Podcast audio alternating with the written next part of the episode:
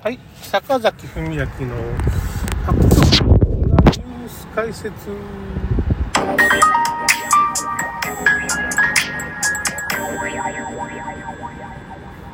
えーと最近ですね、まあ、まあ、ワクチン関係の近況みたいな感じを、ちょっとたまにはしようかと思うんですけど、えーとですね、最近、あの京都大学名誉教授の近藤先生だったかな。だったと思うんですけどとかまあ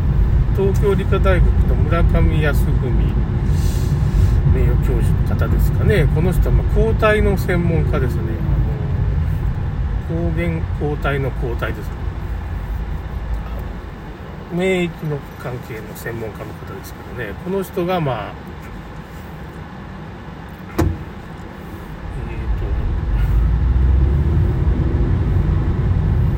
えーとえーと記者会見っていうかね、えーワクチン問題研究会みたいなのをね作りますよみたいな。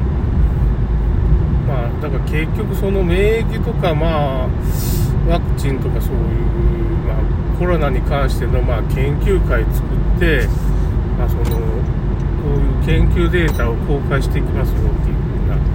風な話でも世界中でね論文がコロナワクチンの有害性っていうかまあこれもう薬害ではないっていうかねそれ薬害じゃないっていうことはどういうことかって言ったらもうこれまあ意図的にこう大量虐殺が起きてるよねみたいな話にもなってるわけですよね。生物化学兵器ですよ。ってワクチンじゃなくて生物化学兵器っていうかまあこれまあ、ちょっと笑い事じゃないんですけれども本当にその近藤先生がそういう言葉を選びざる薬害ではない。これ大量殺害だ。殺戮だ。はっきり言っちゃってるわけですよ。兄弟の名誉教授の方が。その免疫の専門家ですねこの人。だからまああと宮沢先生っていう人がいるんですけど、まあ、この人も准教授ですかね。この人も大阪府の、まあ、まあ、新型コロナ騒動、のアドバイザーとかやってた人です。とつまあ、府知事のね、よし吉村さん、吉村さんです。吉村府知事のもと、そのアドバイザーとか、こういうような感染をやった方がいいと、感染症対策とかやってた方です。うんこれだけ偉い兄弟の准教授この人ももうはっきり言って人工ウイルスですよって新型コロナウイルスっていうのはまあそれだけじゃないです。それを言うのはまあまだいいんですけどまあ研究室由来っていうことですね。だからまあ結局あれはですねあのペンタゴンっていうかそういうアメリカの研究所の人がアメリカ国内ではちょっと法律違反になるんで、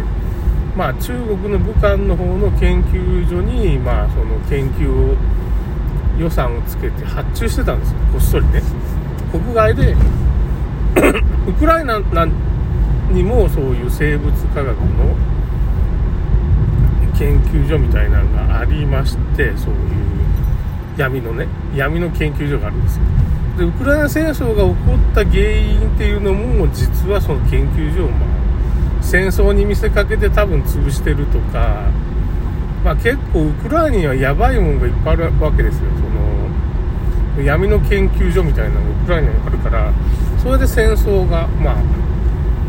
起こっていく戦争に見せかけてちょっと破壊すると。その辺をね。でしかもそれプラスアルファまあなんていうかそのそのウクライナ戦争で、まあ、エネルギー危機を演出してみたりいろんな工作として作ってるんですあとまあ武器をまあ在庫処分すると、まあ、これからはレーザー兵器とかまあいろいろ。ハワイのねマウイ島でそういう DEW ですかね。ダイレクトエネルギーウェポンっていうまあそのエネルギー兵器っていうかね。そういう風な指向性エネルギー兵器っていう、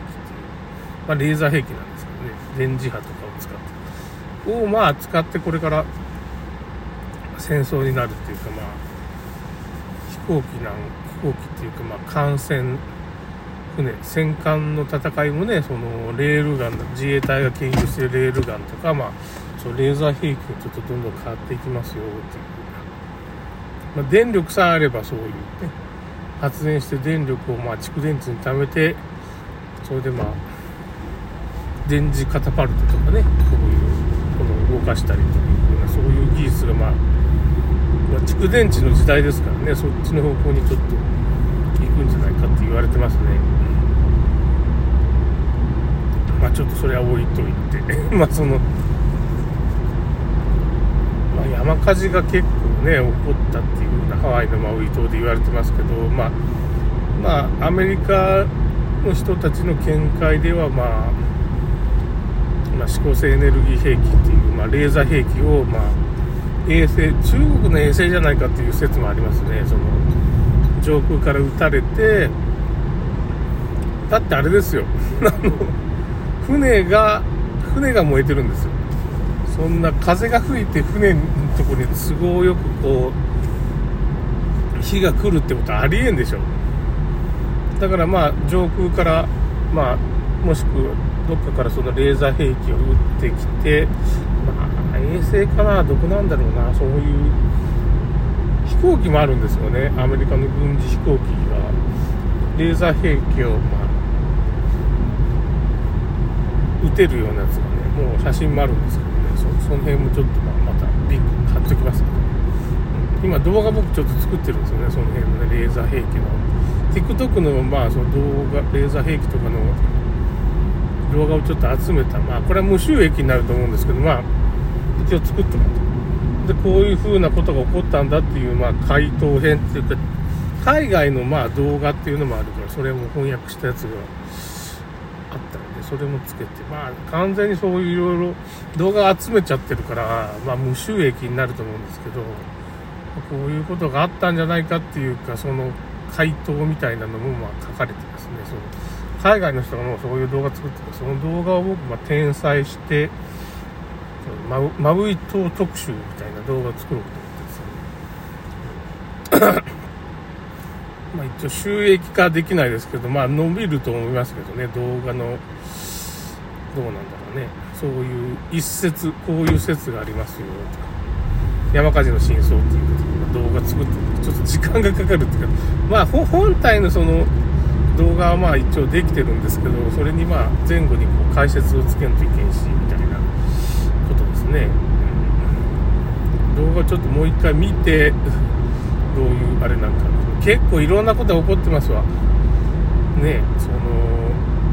だからワクチン問題研究会がまあ記者会見したんですけどこれジャニーズ問題と同じ日に記者会見してるんですよ。要するに潰しに来てるわけ。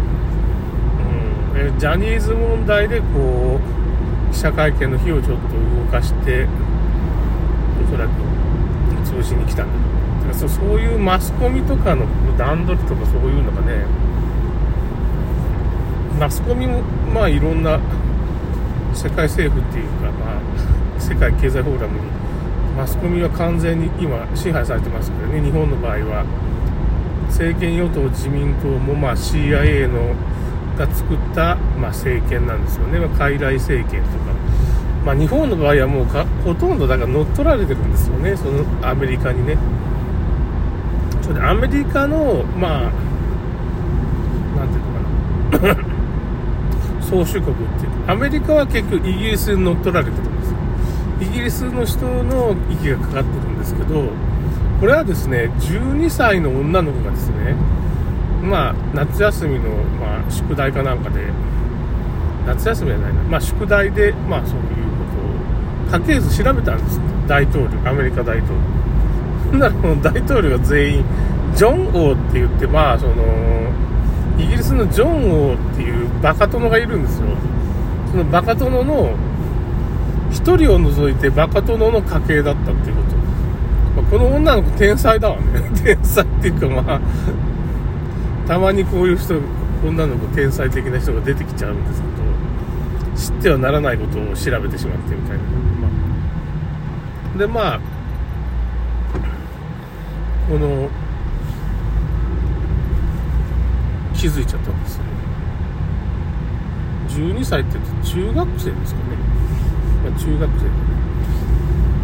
生中二病じゃないと思うんですけどまあそだからまあそのからアメリカっていうのはまあそういうふうなイギリスの支配下にその女の子が暴き出した、うん、そういうニュースがあったんですよね昔。まあ、ここれちゃんと CNN かし何だったかなあの CNN で CBC 何だったかなアメリカのメディアの、まあ、YouTube 動画にもなってるから、まあ、リンク貼っておきましょうかねそういう。ふうにまあちょっとリンク貼ってもまあその解説が載ってる動画を動画も載ってると一回これ翻訳かけようかなと思ってこういうねということです。いろいろまあこういう今いろんな本当複雑な問題が起こってるから。